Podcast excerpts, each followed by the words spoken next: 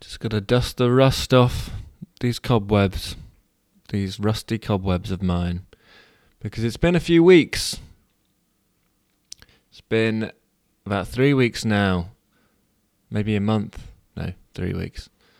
Since I've sat down at the table, rolled up the microphone, not rolled it up, uh, drawn the microphone towards my mouth and spoke these words.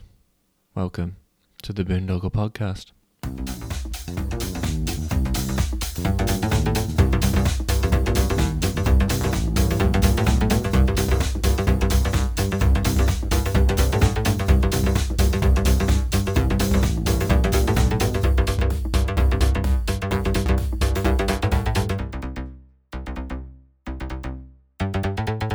Yeah, I've tried a few intros now, and um, that was what we're going for. The one that you've just heard, that's the one that I've went for. What do you know? And it is a new decade, 2021. No, it's not just a new year, it's a new decade. We're now into the 2020s. No, it's not, I hear you say. But yes, it is. You hear me say. Because um, 2000, uh, the year 2000 was the last year of the 2000th millennium, of the second millennium. And so if you follow from that, then we are now, so 2020, once the end of 2020 has happened, the year 2021 is the year start of a new decade. So where are those end of decade lists now? I was doing that a lot at the end of last year, uh, not at the end of last year, at the end of the year before, uh, when all these lists were coming out, and it it tends to piss people off. But I'm just doing it because I heard it on the West Wing. But yeah, it's 2021, and it's the Boondoggle podcast. And I'm sorry that I've been away for a few weeks, but we all need a little Christmas rest, don't we? Clear the not clear the head necessarily, um, but people need a rest. And I'm glad I got to do a Christmas special because I've always wanted to do a Christmas special of something, but I've never had any output to do it of. Like, I guess every year my life has a Christmas special, but um, so does everyone's. I've never, um, not that I wrote these stories, I've never found a Christmas special little pamphlet in a in a bush or anything anywhere before until this year. So I'm quite happy that I got to do that. And here's to many more Christmas specials of the Boondoggle podcast in the future. And so, if you're listening, I got to do the the introduction. This is the Boondoggle podcast. I am Alex Boone, and it's a podcast where I read stories from a book that I found in a bush. Not that I wrote. No, I just keep finding these books in bushes around uh, Manchester uh, and uh, the Oxfordshire area. Um, yeah, it's full of them. I'm surprised anyone else hasn't found a Boondoggle book yet, to be honest. Um, but I hope you enjoyed the uh, the drunk podcast that I did at the end of uh, last year, the Christmas special, because frankly, well, when I was doing it, I was enjoying it, but I was thinking, this is un unusable. This is nonsense. I burped three times. I thought I'd edit them out, but then they really made me laugh in the edit, so I yeah kept them in, and I hope that you enjoyed them too. Because, in my opinion, I've had this debate with many people. What is more uh, obtrusive, intrusive? What is more offensive, a burp or a fart? And I would often, I'd rather somebody farted than burped. Sorry to bring it down to toilet humour straight away, but I would. Burps are projectile at uh, nose height, at face height. They're projecting gaseous airs from the stomach uh, right into your face, right into your nostrils. Whereas a fart, uh, and they're they're usually quite uh, you know, d- dominating. You might say they're usually quite out there, um, and they're, they're just like you know they can take you off guard and it just can baffle you, and then you get all the the whiffy airs of somebody's stomach business going on. But a fart, um, you know, it's a it's a bum height, so by the time it hits your nostrils, it's uh, well, it can be quite offensive still, but it's dissipated a little bit. It's not, it's not projectile. Well, depends how you do it, but it shouldn't be. Um, and so, yeah, in most occasions, farts are more funny, less offensive than burps. But in these occasions, uh, the, during the podcast, you know, you can't smell my whiffy gaseous airs within my stomach. So I kept them in. I haven't farted on the podcast yet because that's from a private life. And you've got to keep some things private. Um, but I am going to do yeah three more episodes this year because, as I said, we're doing a twelve episode season that has dragged out over sixteen weeks, maybe. Um, yeah, so three more episodes. This one and two more. And yeah, luckily I found a book with um, yeah that enough enough stories in, and so yeah we'll crack on with them I think, and then I will well I'll tell you what I'm doing later in the year at the end of the podcast. I think we'll begin with this story.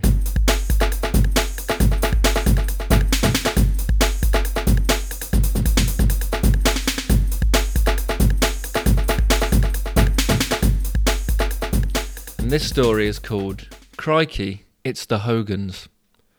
oh, I will edit that one out. Will I? Well, you won't hear it if I do. Okay, so it's called Crikey, It's the Hogans. G'day, gentlemen, and I see a few ladies out there too. You know the score. Keep your paws to yourself, unless you're putting a little penny in the pocket of our girls. Put 'em together now for our girl, Mudguard Stripling. She strutted out onto the stage in full lycra, her yellow jersey tempting the audience with a little cleavage, but her full face helmet giving nothing away. Her high heels, although not well suited to the cl- cycling theme, were goddamn sexy. See, the men could only go along with the cycling theme to a point. They were big fans of cycling in Sydney, but it is physically impossible to turn anybody on while wearing a pair of cycling cleats. They cause what is known in the scene as phantom schlong, a case of the organ shrinking back within the body and being undetectable to the owner and to any viewers. Anyway, the cycling theme was a secondary thought when she chose her name. It was predominantly on the basis of a tribute to her parents' favourite author, Rudyard Kipling. She initially tried a strip show in the character of Mowgli, but half her work was done by the time she got to the stage. You can't spend 10 minutes peeling off a pair of pants. People get impatient. Her parents, Rudy and Rog Hogan, presented an internationally recognised show, Crikey, it's the Hogans, in which they travelled to wild areas, encountering dangerous creatures and saying, Crikey, and then dealing with them in their own manner. The title, I imagine, is what the animals must be thinking when they come into contact with the pair. These guys were Australia's ultimate couple. They even gave birth to their only child, Rogan Hogan, halfway up a cliff face. The nation rejoiced as they believed the future face of the nation had just been born. But a school trip to Sydney at the age of 16 gave Rogan Hogan a taste for the city life the running water, the electricity, the plumbing, and by the age of 18, their stripping life came calling. Her parents were disappointed, and her naming gesture did little to appease them. But that's why Mudguard Stripling was her chosen name, and she'd gained quite a lot of attention within her niche. She gathered up her lycra and her helmet and headed back to the changing room. Flippin' heck, Mudguard, what a show! said Jen Assflick, her mentor and all round stripping guru. They were eating out of my hand, weren't they? Dig in, boys, I was thinking. There's enough to go around. Take a seat, would you, gal? Jen's tone changed. Oh, fuck off, Jen, you're shitting with me. Take a seat, girl. Oh, fucking am, alright. It's your parents. They're dead. Dead? They're in the UK. You gotta be kidding me. Trampled by cows. Oh, come on, Jen. Come off it. Cows? I eat cows for breakfast. No, that's pigs. Cows are for dinner. Oh, yeah. Dinner then. Still, you can't get killed by an animal in the United fucking Kingdom, can you? You can, Mudguard. You can. A week later, Mudguard was in the church waiting for her gran to speak lovingly of her parents. We can all sit here, mourning these two all day long, speaking all kindly about what fantastic memories we have of the pair, but I ain't spending any time on it.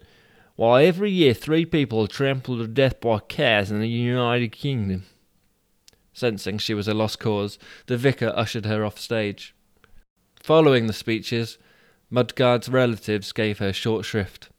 There was a time when she got long shrift from them. Now all she got was the short shrift. Sensing her loneliness, a heavily coiffured man, salt and pepper hair and a spray on tan, approached. How's it going, Rogan? he said. She was taken aback. Name's Stu. I used to work with your parents. Oh, okay. When was that? Well, uh, quite recently, up until, you know, uh, they were trampled by cows. Okay.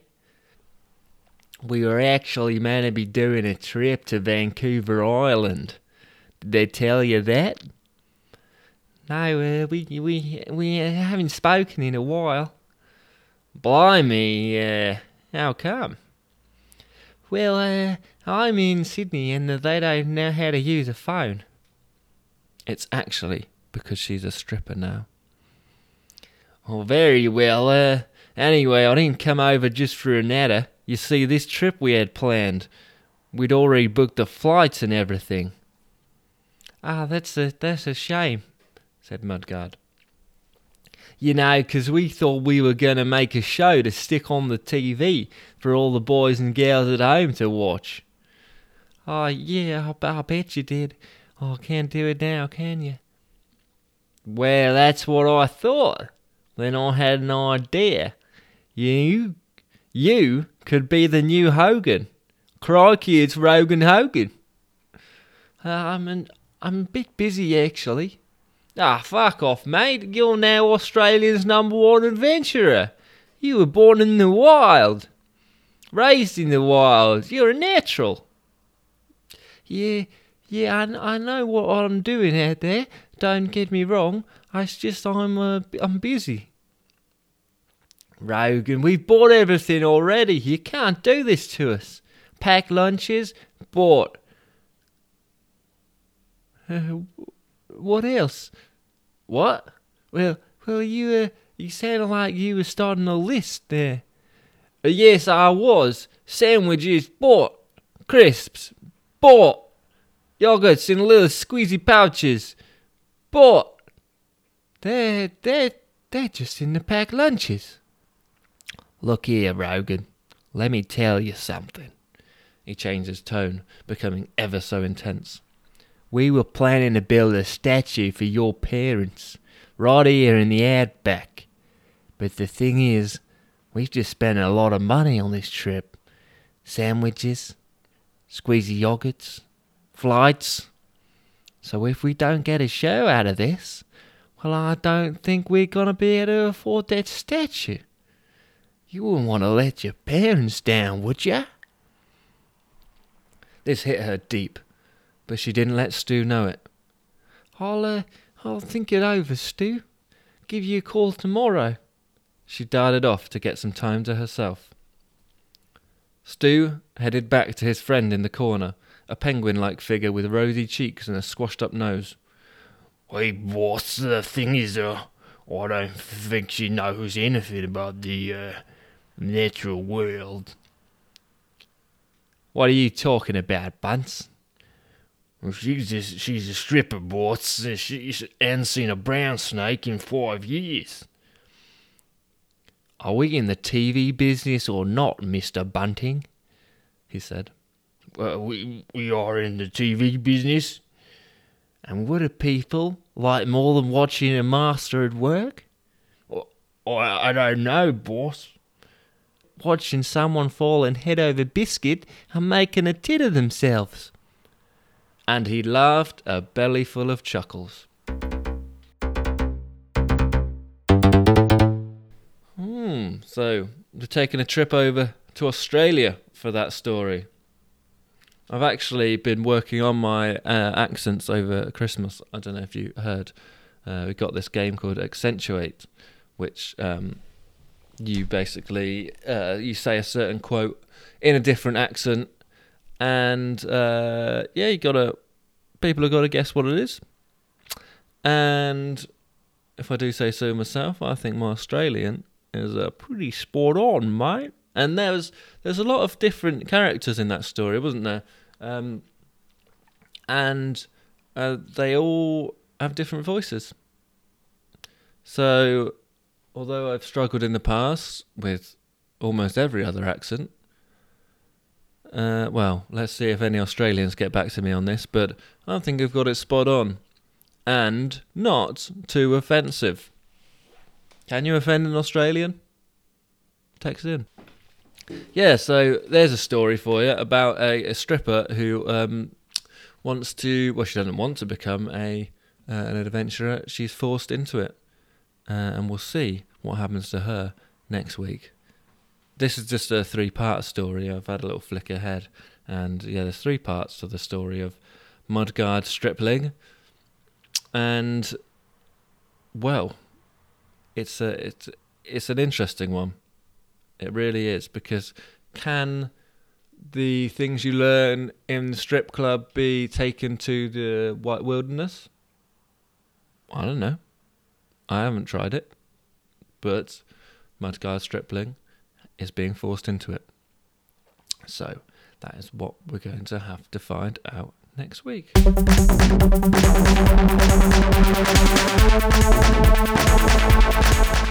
got over the Christmas period is a game called Secret Hitler. Now, let me explain to you how this game works. So, Secret Hitler, let me just find my little notes. I haven't written notes on Secret. Um, Secret Hitler is a very fun game, but I don't know. I keep bringing this up with people. Is Secret Hitler offensive? The the game is um is similar to Mafia.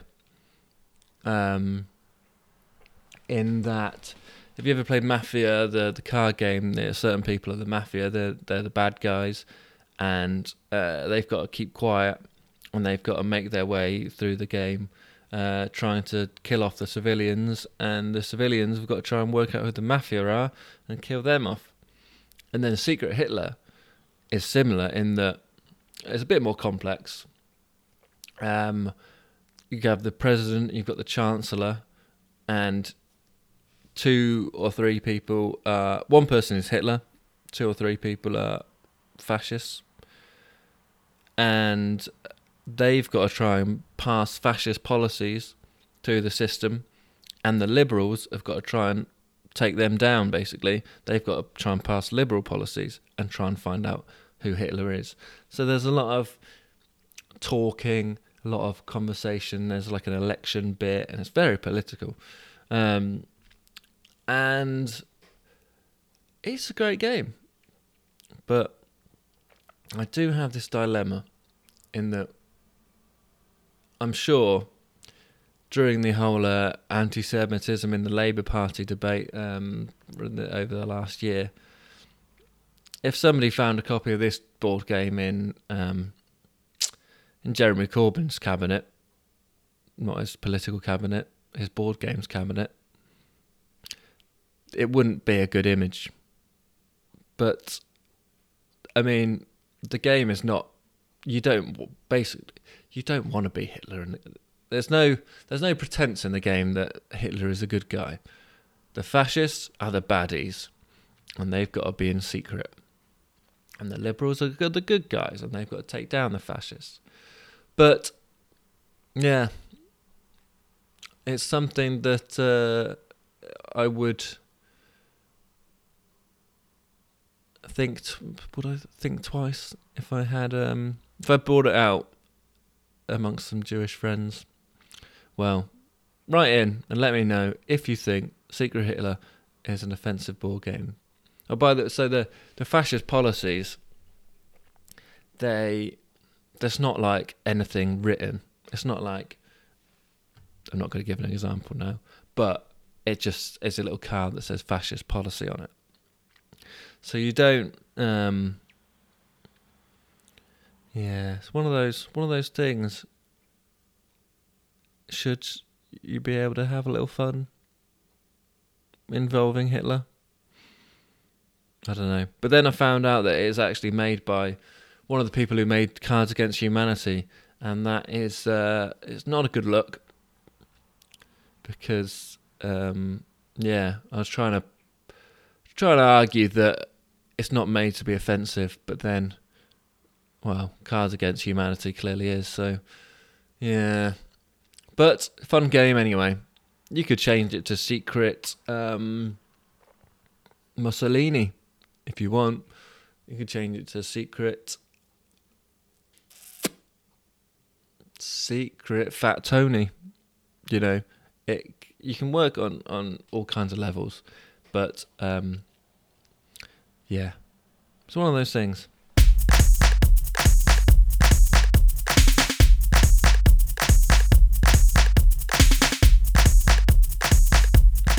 Time for another story, and this story is called Pantsman Origins. Oh, get me out of these pants, man, said Chantel to herself as she got herself out of her tight pants after a long day at the office. And bang! Pantsman appeared in a flash, and before she knew it, she was wearing pants once again. With a flick of his wrist, he'd removed a red pair of Y fronts from himself and thrown them right up her legs. It's 'cause you've got your pants on, he called out his famous catchphrase, clicked his fingers like the Fonz, gave her a cheeky wink, and disappeared once again, leaving poor Chantel wearing pants when all that she wanted was to be rid of them. For a second time that evening, she wearily removed her pants. Bloody pants, man, she said, throwing the red pair to the floor. And then bang! Pantsman was back. He flicked his wrist again, this time causing a blue pair of Y fronts to slide down his own legs and settle at the pelvis of Chantel. It's 'cause you got your pants on, he said, clicked his fingers, cheeky wink, and goodbye again. No! Chantel fell backwards onto her bed and screamed. I hate you, Pants M A N. But he was gone. It all changed for Pantsman when he was but one year old. Back then, he was known as Jimmy Whiff. He had been crawling around the kitchen floor, exploring all avenues, as babies do. As the thunder cracked loud around the house, he found solace when he climbed into a futuristic little hole. It was shiny and metal, and every time he tried to climb the walls, they would spin. It was barrels of fun, and just when he thought things couldn't get much better, a heap of dirty underwear was thrown on top of him. Haven't seen Jimmy, have you? came the words from outside his futuristic little hole, but being one year old, he didn't know what they meant. He ignored the stink and carried on playing in the bundle of undies. Then things took a different turn. The door slammed shut, and water began spewing out from the undies. No, from the undies, spewing out from the sides, making monstrous gargling sounds. This little hole wasn't so fun any more, and now it span of its own accord. Round and round he went, tumbling about with the pants. Jimmy Whiff was well and truly stuck in the washing machine. He hadn't been in there half an hour when a crack of lightning struck the house. It surged electricity through the circuitry and into the washing machine. The door popped open and Jimmy was sent flying into the washing machine, resting beneath the door. where he landed covered in pants. His mother came running into the room to see the commotion and screamed as she saw Jimmy Whiff lying in the washing basket with the rest of the underwear. He looked back at her and giggled, then released a little Jimmy Whiff of detergent. She picked him up and hugged him to her chest as the screams turned to tears of joy, tears of relief.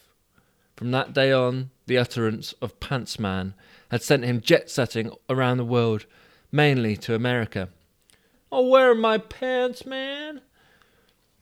Came the call of many Californian teens. Imagine their surprise when a baby appears on their bedroom floor, only to disappear again a few seconds later once his mother had uttered Pants Man to recall him. Throughout his early years, the whole putting pants on people was never a thing. He just put up with the teleportation before returning to whatever he was doing at the time. But now, at 18, he'd learnt to control the power, able to return home using his own mind. And after much nagging from his mother, he realised he needed a purpose, and why else would people be saying pants man unless they needed some pants, man? He thought, in the naive mind of the teenager. So he donned a dozen pants daily, ready to whip them off when called to arms. Silly, silly Jimmy Whiff. So here he was, Pants Man, the people's pilot of pantless people. He returned from Chantel's place, one pair of pants less, and feeling pretty pleased with himself. As all famous people have done, he logged onto Twitter to have a look at all the praise he was getting. He searched his name. Oh dear, oh dear, Mr. Pantsman. The timeline was an endless barrage of hate for Pantsman. Who does Pantsman think he is? I know when I need pants or not. Who else hates Pantsman's catchphrase? It's 'cause you've got your pants on. It's nonsense. You've ruined my life because you've got your pants on. I was trying to go to the toilet, then Pantsman ruined everything, including the pants he'd just put on me. I've just been to the store and there aren't any pants, man. That one wasn't about him, but it wasn't great to hear either. He slumped in his chair and stared at the computer screen, continuing to scroll slowly, taking in all the hate. His life's work was meaningless, worse than meaningless, destructive. He felt a little bit like Oppenheimer after the atom bomb had been dropped. Not quite as bad, but similar. He took himself up to his bedroom and began removing the ten pairs of pants remaining. He didn't want to ruin any more lives. Each pair felt like they were burning in his soft hands. With the little energy he had, he flung them to the side. One by one, he rid himself of this burden until a singular pair of pants remained. Then bang! He disappeared. He found himself in an empty school changing room. There was no sign of anyone without pants. He briefly gazed around then took a seat on the bench. It had been a long time since he'd sat in just one pair of pants, and it felt strange to do so now. He felt the cold wood of the bench in his buttocks immediately. Hello? A quiet voice came from around the corner. Pantsman followed it, leading to a set of three shower cubicles. Pantsman? I am Pantsman, no more. Pantsman, I need you. Nobody needs me. I have ruined many lives. I have hung up my last pair of pants. You've come without pants? Well, apart from the pants I'm wearing, I, I, I have no pants said the voice inside. The lock tentatively slid back, and the cubicle door opened, revealing a skinny little boy, dripping wet and wearing nothing at all. They they stole my pants, my towel, and all my clothes, said the boy, looking up at him desperately. You need me? I need you, Pantsman. So Pantsman tucked his thumbs into the waistband of his own pants and removed them, leaving him as naked as the boy in front. He passed them over to the boy, who gratefully placed them upon himself. A little on the large side, but nothing to complain about. Aren't you going to say it? said the boy. Say what? Your catchphrase. You don't want to hear that nonsense. It's silly. Say it, Pantsman. Please. Pantsman took a deep breath, mustering up a little confidence. Please. He clicked his fingers, winked, then said it. It's 'cause you've got your pants on. And then it was goodbye. A little superhero story, in a way. In uh, in a kind of more real way than um, if early listeners will remember Iron Deficiency Man. Um, because Iron Deficiency Man, uh, he was not really given powers. He wanted powers more than uh, he was given them. But Pants Man was given this ability um, through some sort of supernatural means, um, kind of re- resembling that through that happened in Misfits. Um, and he, yeah, it's an interesting power, uh, and he, he's quite a lot like Captain Underpants, um, except uh, Captain Underpants' powers didn't really have anything to do with pants. It was more uh, to do with his uniform. Um, but this guy, I guess, it's a difficult one being pants man because you want to make yourself useful and it can be quite irritating getting uh, jet setted around the world at the utterance of pants man um, because often there's very few opportunities where people uh, need pants except at christmas um, i'm often found when i go back to my family home i'm often found running around the family home up and down the stairs, um, saying, "Where are my pants?" Because um, I don't do the washing, and so the pants um, go somewhere, and I don't bring home enough pants um, to for just I don't bring home enough pants. It's the the the brunt of it is the cold hard facts. I don't bring home enough pants, and so I'm found running around the house saying, Where are my pants? And it's times like that where I could do with a pair of pants. If only Pantsman was real and not fiction. But yeah, we might be hearing more from Pantsman in the future now that he, um, if he can just keep off Twitter and not drive himself mad with, um, you know, because everyone's just mean on Twitter you're only going to find the mean stuff. Uh, if he can just do that, then I'm sure he'll find a way uh, to make himself useful in this pantless world. No, it's not a pantless world. It's a world full of pants, but sometimes they go missing.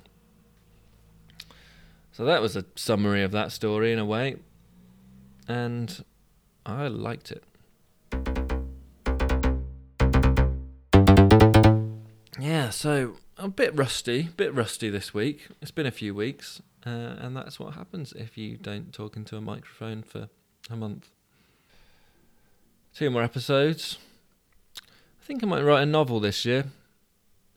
It's weird because, uh, yeah, obviously, given that I didn't write these stories, I've obviously never written a story in my life.